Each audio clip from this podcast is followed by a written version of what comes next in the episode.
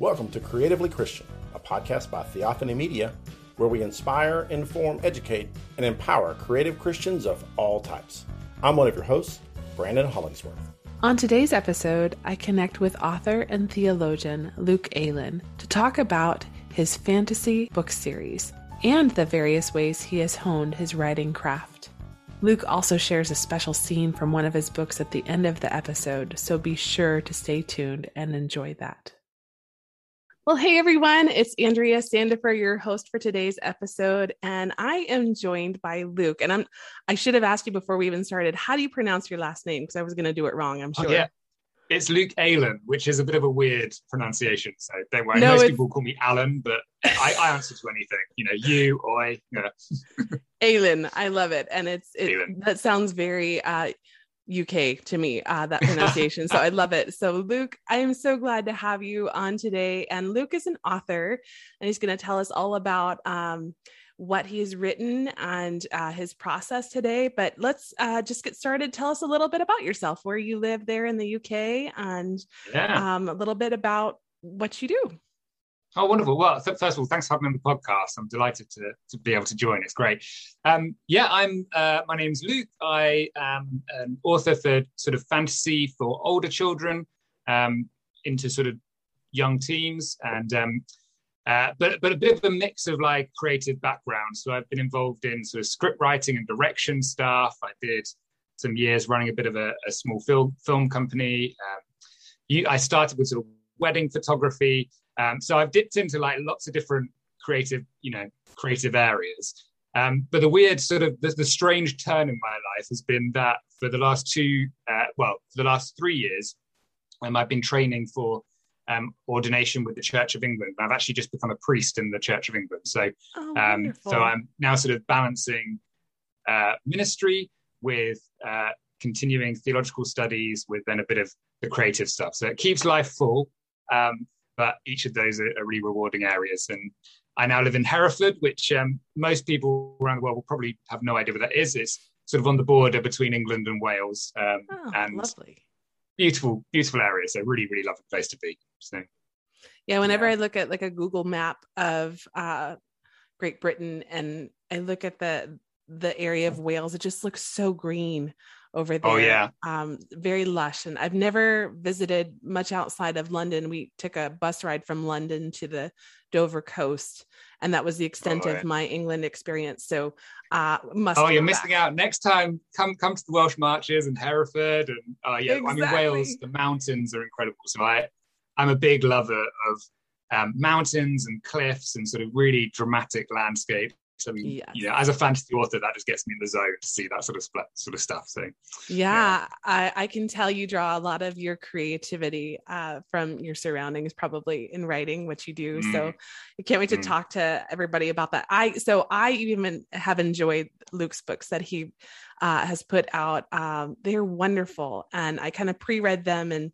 you know, uh, thinking of having my kids read them this school year. They have to write like one book report a week and mm-hmm. i just love how wow. um yeah i think your stories have beautiful storylines and everything so i'm excited for them to enjoy them too but so it sounds like god kind of had you doing a bunch of different things and then mm-hmm. all of a sudden these stories how did how did he call you into writing these stories yeah well it's i always feel like a little bit of an imposter as an author because i've not come in through the normal route and I, i've actually been I feel like I'm quite fortunate and I bypassed a lot of the most painful part of the process that, that many authors have to go through with trying to get their first book um, before the right person.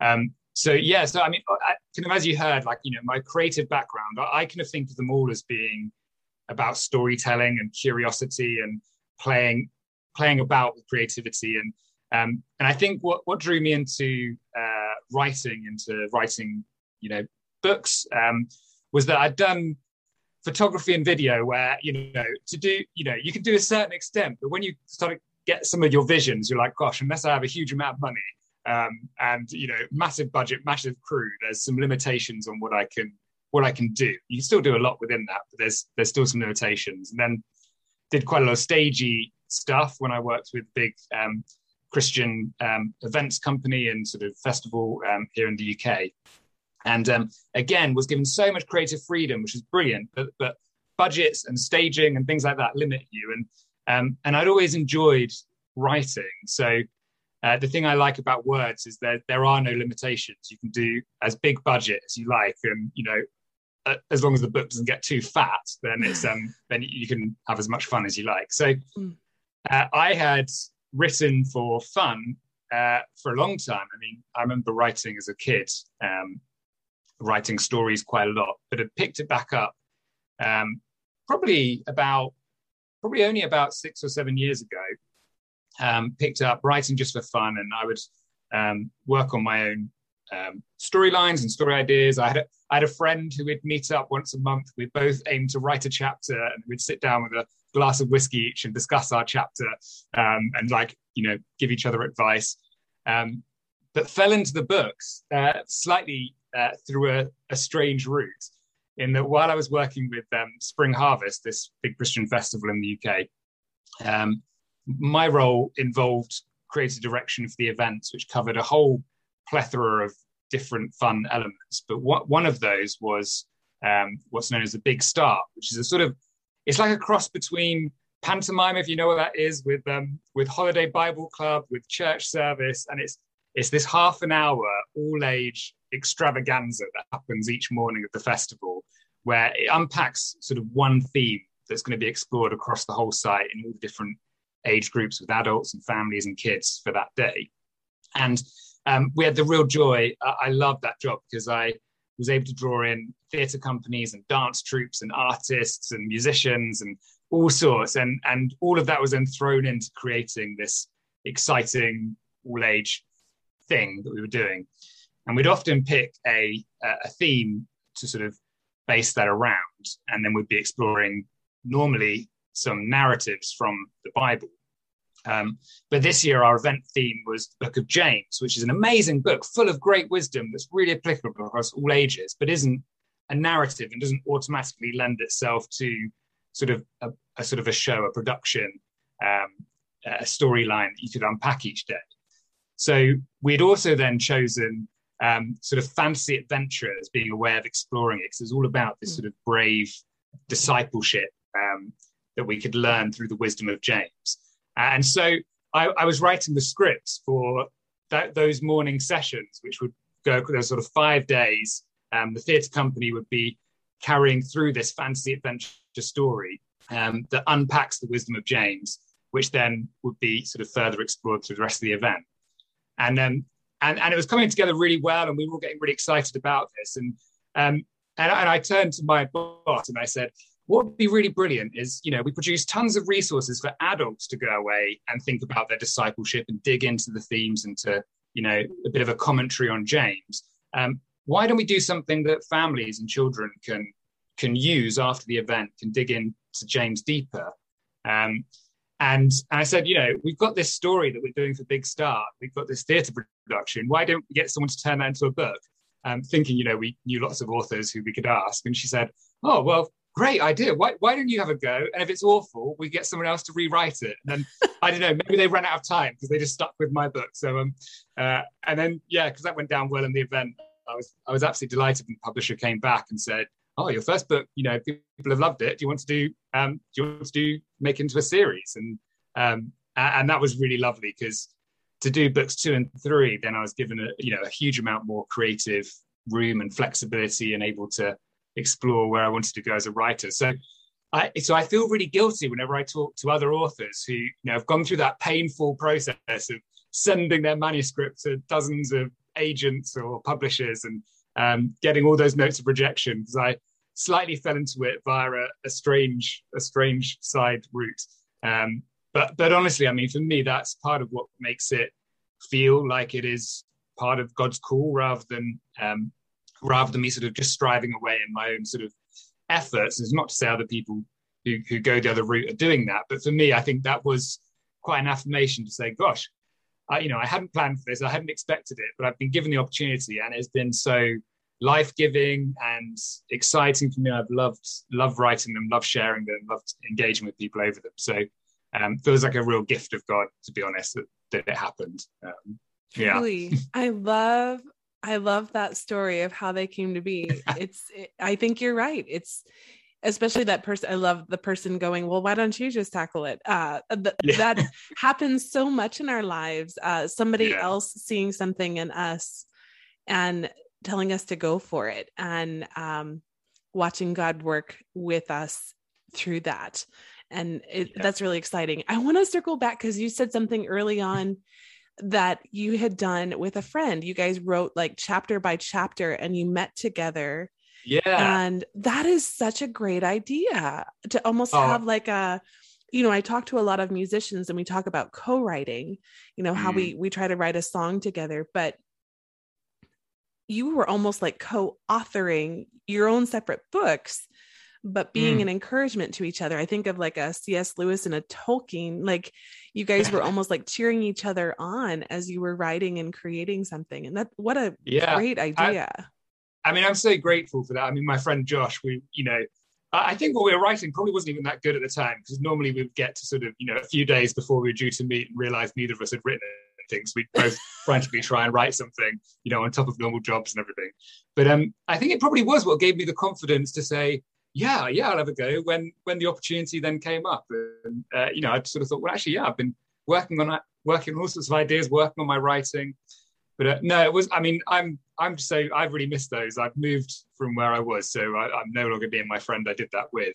Um, but it was such a such an encouragement, and actually, there's been, I think I think those people who support you and who you can sort of collaborate with, even in quite an individual sort of artistic discipline. I think that's really helpful. So I was lucky the boss I mentioned who, who, who said, "Hey, go for it." She's a brilliant creative herself. Um, uh, an author as well. So she had done various stuff. So for her to give me the opportunity was a real affirmation.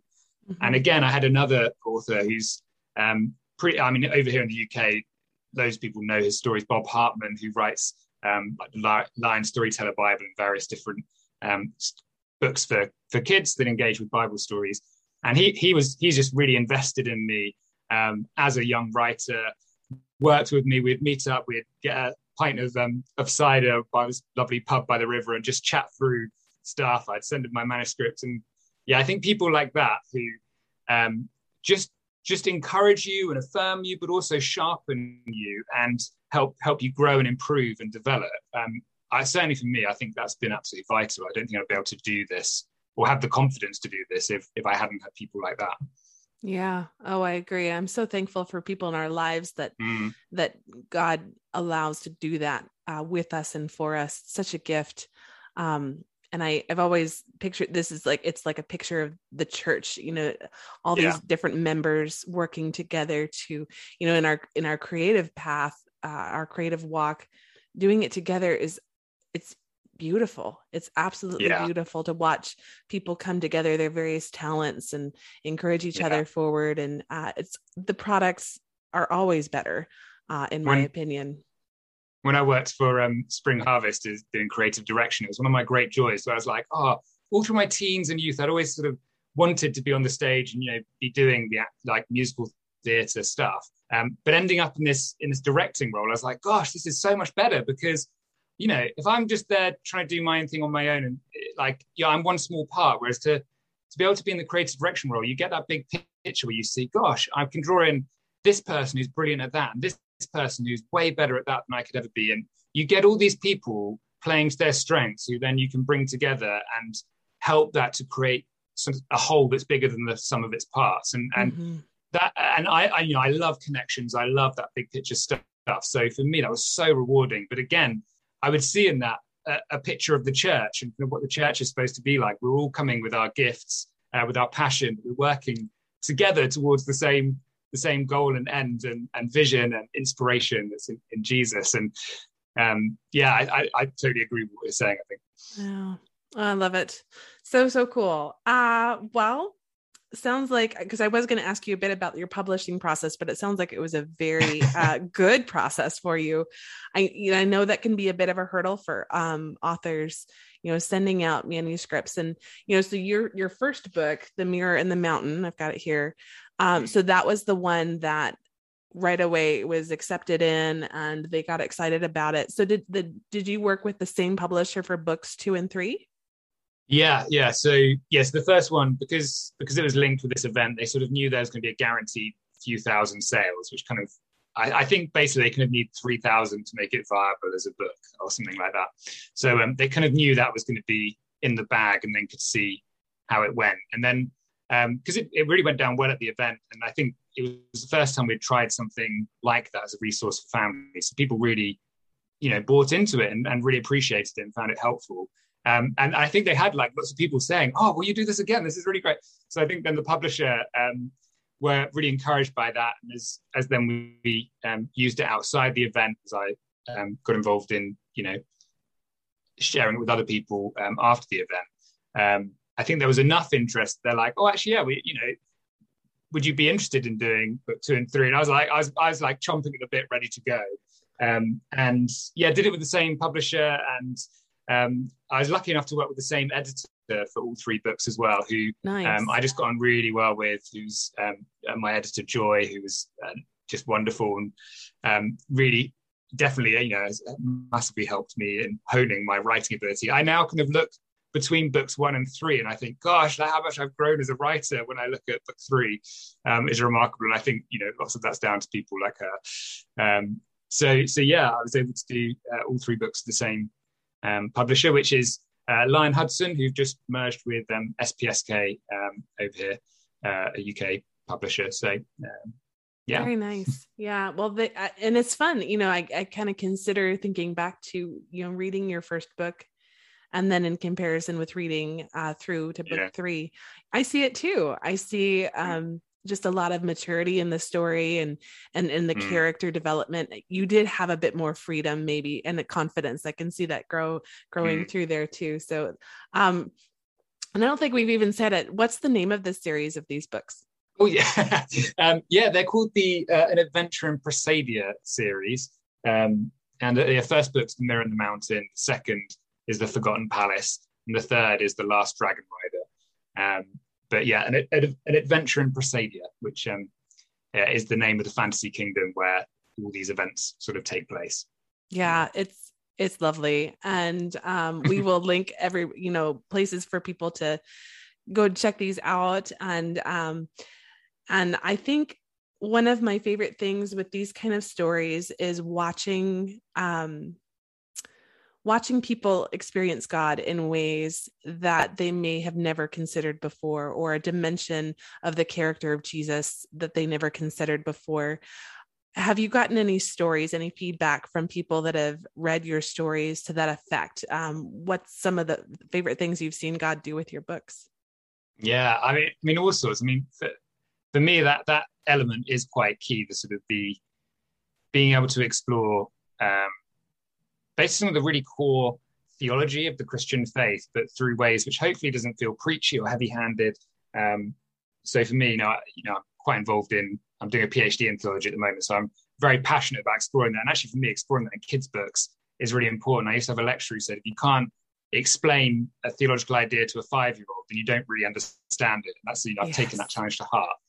And I think uh, the thing I've loved has been um, has been parents who who have fed back like oh, you know, my child has actually been growing in their discipleship through through these books, and particularly um, the first book, which engages with the um, the wisdom in James. At the back, there is a section that um, families can use to basically discuss um, how the different chapters link in with mm. certain parts of the, of, of the, book of James.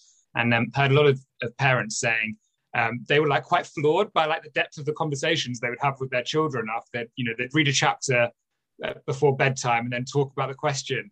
And just amazed at the questions that are there under the surface for children but which we don't always give space and time for. Mm. and because the story had sort of set you know it sort of created a sense of a, a bit of a culture that allows them to do that. Um, so i've been really encouraged by that side. And there's been a few just particular moments that um, I don't know. that you know, they, they feel in some ways they're not huge things, but they've just really inspired me. Where it's um, it seems to have fed into the confidence of of children who've read them, which is a I think in my books part of what I want to communicate is the deep value and unique contribution that each person has. So it, that's kind of a theme through all the books. Um, and I remember the sort of probably a couple of things which of come to mind as I think about that. One is um, with uh, the first book, there's a poem that runs throughout and sort of breaks up sections of the story. And uh, it was at the event where we launched the book at Spring Harvest, and there was this um, kid who had uh, autism who was finding it really hard to engage in his uh, in his program at the event because um, he was often quite overwhelmed by what was going on. But he longed to be on the stage. He longed to be a part of some of the production stuff they were doing, but just found it so hard to work with the other children and, and with all the sort of stuff that was going on.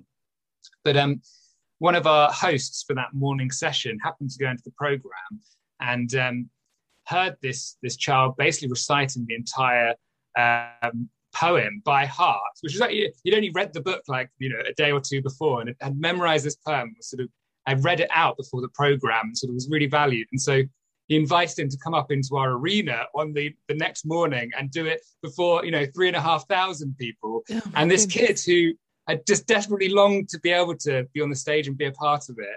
Um, got up there and um, and just did it word perfect, did it beautifully, and got like the biggest round of applause. And I, his mum sort of came up to me afterwards, and was like, "He's literally going to remember this for his life." And um, I, I, it was honestly, it was such a. I mean, I felt so humble being like, I can't believe I wrote those words, but it's it's been such a significant thing for him.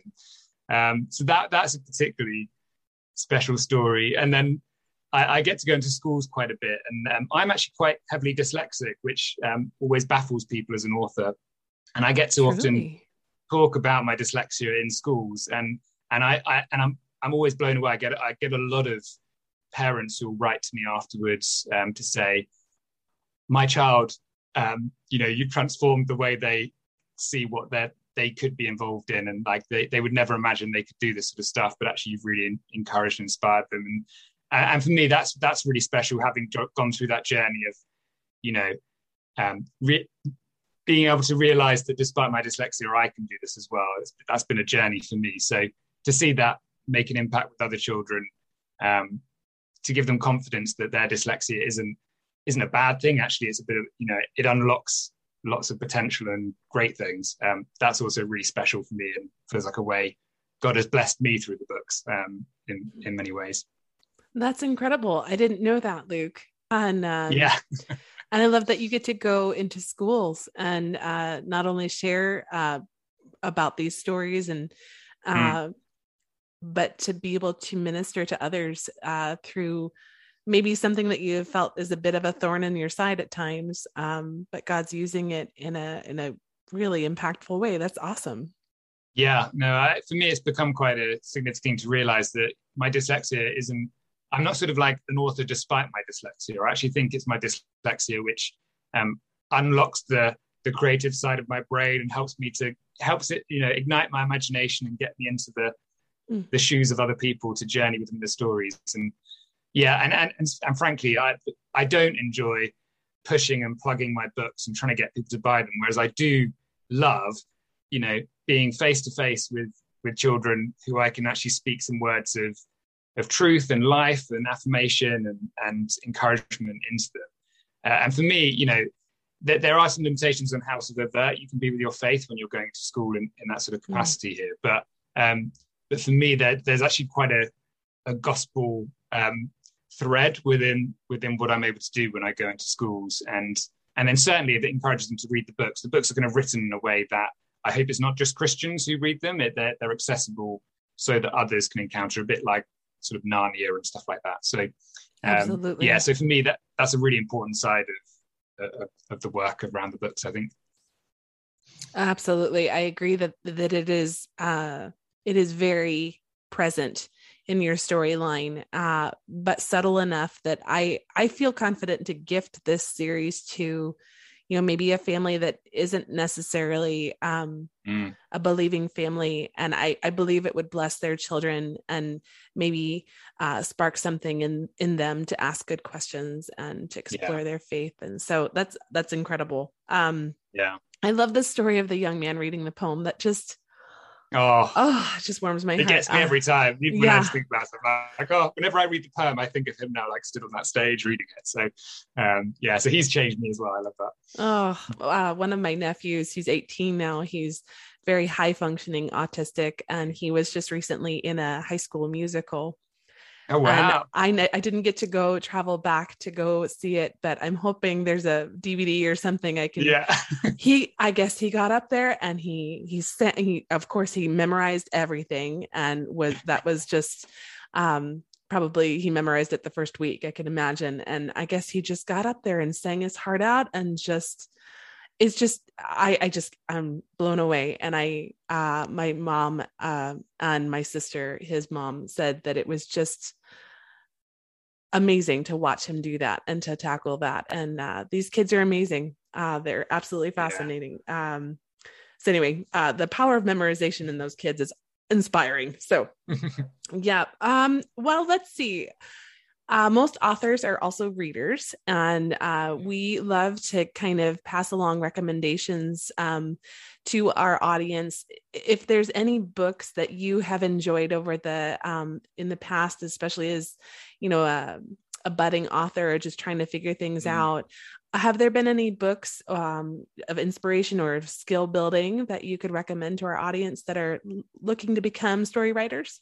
yeah, yeah. I think. Um, oh, I mean, I'm inspired by such a range of people. I find it quite hard to draw down to one or two. But uh, as uh, from a purely sort of writing and, and particularly a fantasy writing and engaging with world building and things like that, I I'm I'm a great fan of um, Brandon Sanderson, who does uh, quite large series. He finished off the Wheel of Time for, um, but then he has quite a lot of his own series, and um, he actually has a brilliant, a really brilliant um, online YouTube lecture series where he teaches in a somewhere in America, and he basically like teaches um, storytelling. So I love his books. 'cause I think he is a, I think he is a master of of world building and um, particularly developing things like magic systems and stuff like that. So if you're a big fantasy nerd, um, then then I think he's a he's a really rich person to engage with.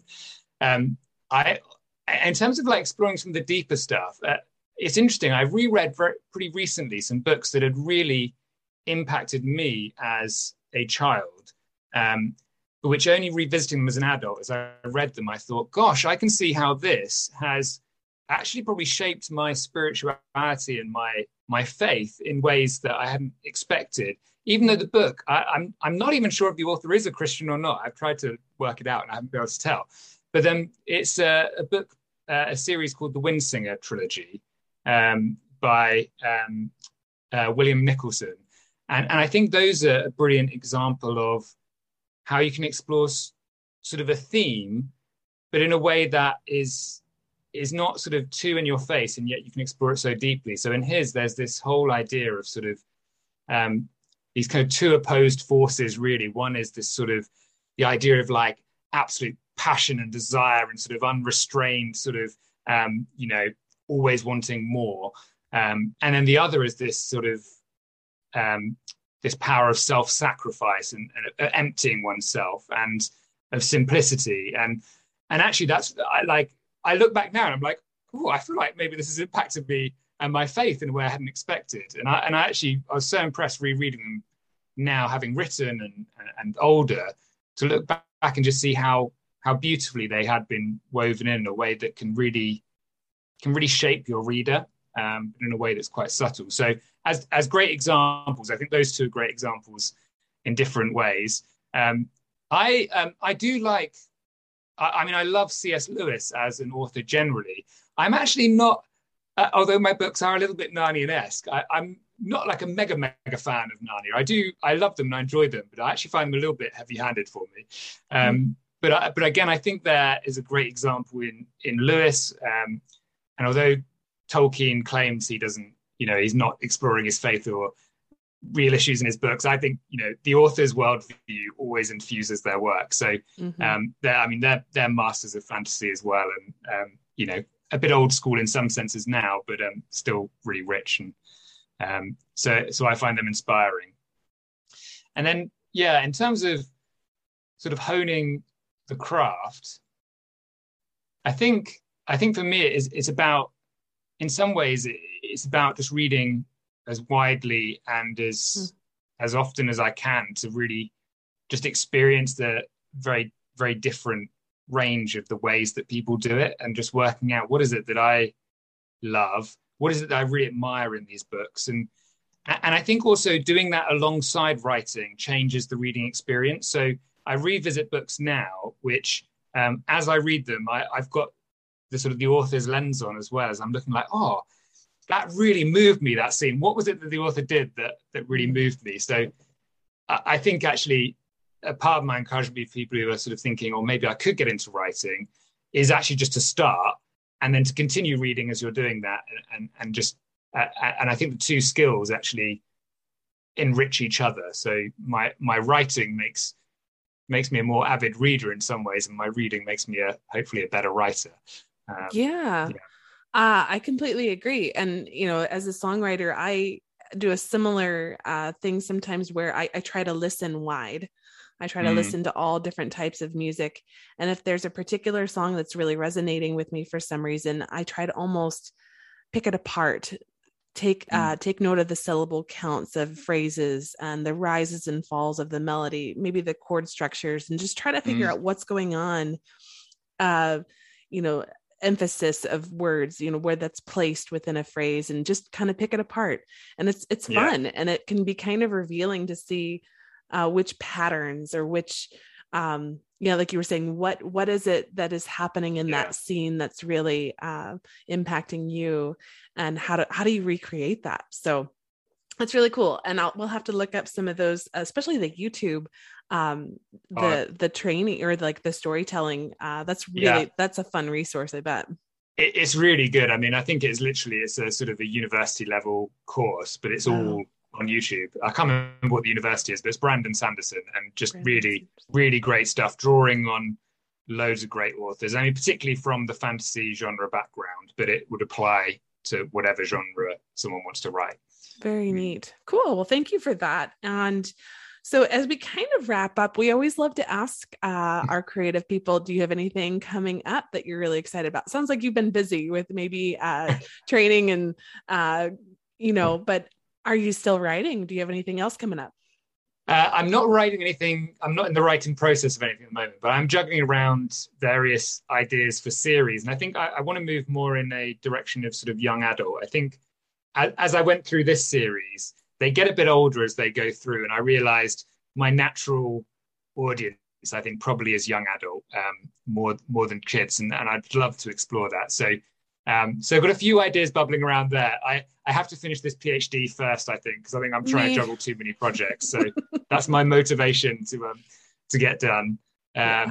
But but actually, that in itself has been a real joy for me. It's a project probably only you know three or four people in the world will be interested in reading at the end of it. But but it's also it's felt really significant for me as an author. I'm I'm engaging with this idea of vocation and purpose and identity and stuff like this, which just just feeds so closely into how how do you do good characters and good good stories. And I think I I'm really looking forward to doing my first um, fiction writing uh, after the PhD because I I think I've just got so much that I could explore within that. Um, so so nothing immediate coming up, but um, you know, I mean, it, you know, if uh, if anyone wants to get the books for Christmas presents to share them with people, uh, that would make me absolutely delighted. And um, we are we are in talks with the publisher about um, maybe doing audiobooks, which um, I'm hoping we'll be able to turn the series into those. So, you know, yeah, if you enjoy the books and think there should be audiobooks, then put that in some reviews online, and that might encourage the publisher to um, yes. to go with it. But um, I'm hoping that'll work because I'm I consume audiobooks very quickly. So I'm, oh, me too, and like get different people to do the different characters and yeah, oh, maybe some swells of music in there, some sound effects. yeah, oh my lots, goodness. There's lots of there are like lots of little songs and poems, and I'd love to see that coming out in, in yeah. So. Oh, I vote uh, yes. Do it. Let's mobilize mobilize the podcast audience. There must be like you know lots of people. Yes, there's yeah. Reach out to Luke if you want to tackle that, um, and I would love to help uh, in any way, or even just cheering you guys on. Uh, I think that would be very cool. I love audiobooks. Actually, that was the first way I ever listened to the Narnia series was, was on our, yeah. our move to Alaska from Colorado. And it's such a long drive. And I had my yeah. own vehicle and I was pulling a trailer and my husband was in front of me in his own vehicle pulling a trailer. And wow. um, so I had the car all to myself and I yeah. don't do well in that much silence. So I'm like, what can I do? And I had never uh, uh, read the Narnia series as uh, as a kid. And um, I had always heard they were wonderful books, and so I just I found them on audio CD. And uh, yes, CD, everybody, the thing that you had to put in ah. your car long, long ago. Uh, at least they weren't cassettes. It, wasn't that long yeah. ago, but uh, and they were lovely. It was they were very well done, and there were different characters for the voices, and there was uh, backgrounds, uh, sound effects, and oh. music. It was lovely. So um, yeah. I will try to find the the publisher that that version of them and send you uh oh yeah. what i'm envisioning for your own. I'd love to listen to it. I, I, it's been a few years since i did narnia so i'm probably yeah. due for a reread at this point. Yeah that sounds wonderful. Well i hope that happens because uh that will be something i jump on right away. But Okay, well, we love to end our episodes. Uh, I would love to pray for you as we finish out. And then, everyone, Luke is going to read to us. I asked him to do this um, just to kind of give you a taste of um, what his books kind of contain and the heart behind them. So, uh, Luke, we're thrilled that you're going to be willing to do that for us as we close out. But uh, let's go to prayer first. Well, Father God, thank you for this time to get to know Luke um, to hear a bit of how you have taken him along this creative journey, what you've called him into, and how you've used others to encourage him forward. It's such a beautiful picture of um, how you're just into every detail of our lives. And that is something that we can take comfort in. Um, that you delight uh, to work through your people uh, for the glory of your name, and that we get to be part of it. And it's such a gift to us, Lord. And uh, we thank you for these books that Luke has written. They are such a joy to me, and I know they will be to many uh, families and to people who just want to maybe get a clearer picture of your heart for your people and what you call us to um, as we strive to grow in our faith and our um, confidence as your mm-hmm. people, Lord. Yeah. I just thank you for this time uh, today, again, to just connect with Luke and hear um, what he's excited about and how these books have been used by you in beautiful ways. And it's, um, it's just such a joy to be able to do this creative work together and to encourage each other. And um, yeah, we we mm. really we are so blessed um, to be able to partake in this kind of work, uh, this creative work uh, of art, of writing, of music. It's such a rich thing to enjoy, and we're so thankful, Lord, for the gift of creativity. We pray all mm. this in Jesus' name. Amen. Amen. Amen. Thank you. Thank you for praying for me. Yes, absolutely. Yeah, all right. And so, what will you be reading for us today? Well, uh, it feels like proper bedtime story for me because it's like half nine in the evening. Here, um, I'll be going to bed soon, so you know, cracking the spine open. It feels very special. Um, I'm going to read a little bit from um, the second book, The okay. Forgotten Palace. Okay, got um, it and it's it's fairly near the beginning, a few chapters in. But to give a bit of context, the main character Antim- Antimony um, has discovered and gathered up all these pieces of a broken mirror that he found, and he's been um, sort of earnestly and carefully trying to put all the pieces into the order um, that they would they should be in, and discovered there's a missing piece, and um, felt quite frustrated about all this work he's done. Um, you have to read the book to understand more of the context, but I'm going to pick up with a, a, a little scene that happens uh, shortly after this, which I is one of the special scenes in the book for me. He awoke suddenly, unsure what had roused him. For a moment he lay still, looking up at the rough stone ceiling. Sparks's glow was faint, but it gave him just enough light to see by. Turning his head, he gazed across the room. He jumped violently. He scrambled backwards and pressed his back against the wall with a stifled yelp. Standing only a few short paces from him was a hooded stranger. No, wait, it was the hooded stranger, the man Antimony had rescued from the ruins. He was examining the pieced together mirror shards, oblivious to Antimony's alarm. Who are you? What are you doing here? Antimony's heart was pounding in his chest. How had the man got into his bedroom? Antimony was sure he hadn't been on the wagons with the other survivors. The man seemed unconcerned by the strangeness of the situation, just as he had been in the ruins. In fact, he gave the impression that Antimony's bedroom was exactly where he was supposed to be at that moment. A mischievous little grin lit his face. Ignoring Antimony's questions, he muttered a little rhyme. A pot filled with cracks leaks whatever's inside. If you think that I'm cracked, then my cracks I won't hide. He looked around at Antimony, as if surprised to find him there. Oh, good evening, Antimony. I must say this is beautiful work. He stooped down to run his fingers over the cracks it must have taken great care and hard work to do this. Antimony huddled in silence, lost for words. It felt awkward to simply repeat his questions, but then the whole situation was awkward. Who was this man? What did he want from Antimony? Perhaps he had come back for his mirror shards. But how had he found their home, and more importantly, who had let him in? You are very gifted, Few people would have the patience and skill needed to restore something that looked so broken. Antimony was still lost for words, but his eyes were drawn back to the incomplete mirror. Annoyance at the missing piece rose up in him as he looked down at his failed attempt. It doesn't look broken, it is broken. Oh, I've never let that stop me. To me, it looks as if it is in the process of being mended. It's not finished yet, but it's no longer broken. Somewhere between broken and whole, perhaps. Who was this madman? But there's a missing piece, and it can never be properly mended anyway. I, I shouldn't have bothered trying. It was a waste of time. The hooded intruder looked up at him and tilted his head, a curious expression on his face that Antimony couldn't read. Do you really think so? Of course. I don't know why I tried. Even if it wasn't missing a fragment, it would still be broken. I thought piecing it all together would help, but I don't know how to get rid of all the cracks. Perhaps getting rid of the cracks is not what you should be doing. I think it's beautiful even with the cracks. They may not have been there before, should never have been there really, but now they are there, the cracks tell a story. What?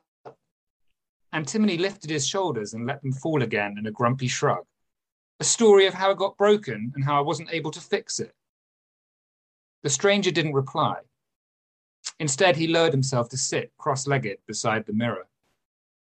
Leaning forward, he ran his fingers along one of the cracks. Where he touched, the mirror pieces beneath his fingers seemed to melt together. Antimony blinked in surprise. Where once there had been two pieces, now there was only one. Where the fracture had been, a thin line of silver glowed with an ethereal brilliance. When all the pieces are put back together, said the man without looking up, the cracks point to the one who cared enough to restore it. Knowledge of the brokenness makes us more aware of how wonderful it is than if it had remained unblemished. He raised his head and smiled at Antimony. When I look at the mirror, I see how lovingly and patiently you, you have worked to mend it. Those cracks are no longer a sign of brokenness, but a sign of restoration. Once again, he dropped his gaze and continued his work, stroking each fractured edge to leave a path of glittering silver as the pieces joined together. Brokenness does not mean uselessness. It does not mean that the broken thing is worthless or that it is not treasured by someone. Why else do we mend things? We mend them because they are precious. We mend them because they are beautiful. He looked up at Antimony again. Because they are of great value. He paused before returning to his work. Often it's only after something is broken that you realize how special it was to you and how important it is to restore it. Brokenness is not something to be afraid of, antimony. Though cracks may be visible, they needn't be ugly. Cracks need not be a sign of shame and worthlessness. They can be a sign of love and wholeness restored. Antimony stared open mouthed. He had seen master crafts dwarves at work and marveled at their almost magical skills when working on their masterpieces. This was more mesmerizing and awe inspiring than any dwarvish handiwork. This didn't just feel magical, it really was magic. Spellbound, he watched as the man worked the mirror beneath his fingers, molding what should have been solid and unbreakable as easily as if he were a potter working with clay or a blacksmith shaping molten metal. But there was no loud hammering here or clanging of metal. This master craftsman's touch was gentle. It moved with the familiarity of someone who knew exactly what he was doing and with the tenderness of someone handling something incredibly precious. There will be times, Antimony, when you feel just as broken as these shards. When that happens, remember that you are not useless. You are deeply valuable. Anything that has been broken can be made whole again. Perhaps it won't look as it did before, and the cracks might still show, but so will the love that has restored it.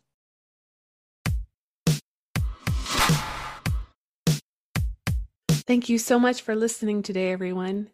To see the resources mentioned in this episode, you can head over to theophanymedia.com forward slash fantasy. Creatively Christian is a product of Theophany Media. You can find out more at theophanymedia.com. This show is hosted by Brandon Hollingsworth, Andrea Sandifer, Dave Ebert, and Rachel Oxborough. Our logo is by Bill Brooks. Bill Brooks and Andrea Sandifer did our music, and Jake Dobrins produces and edits the show.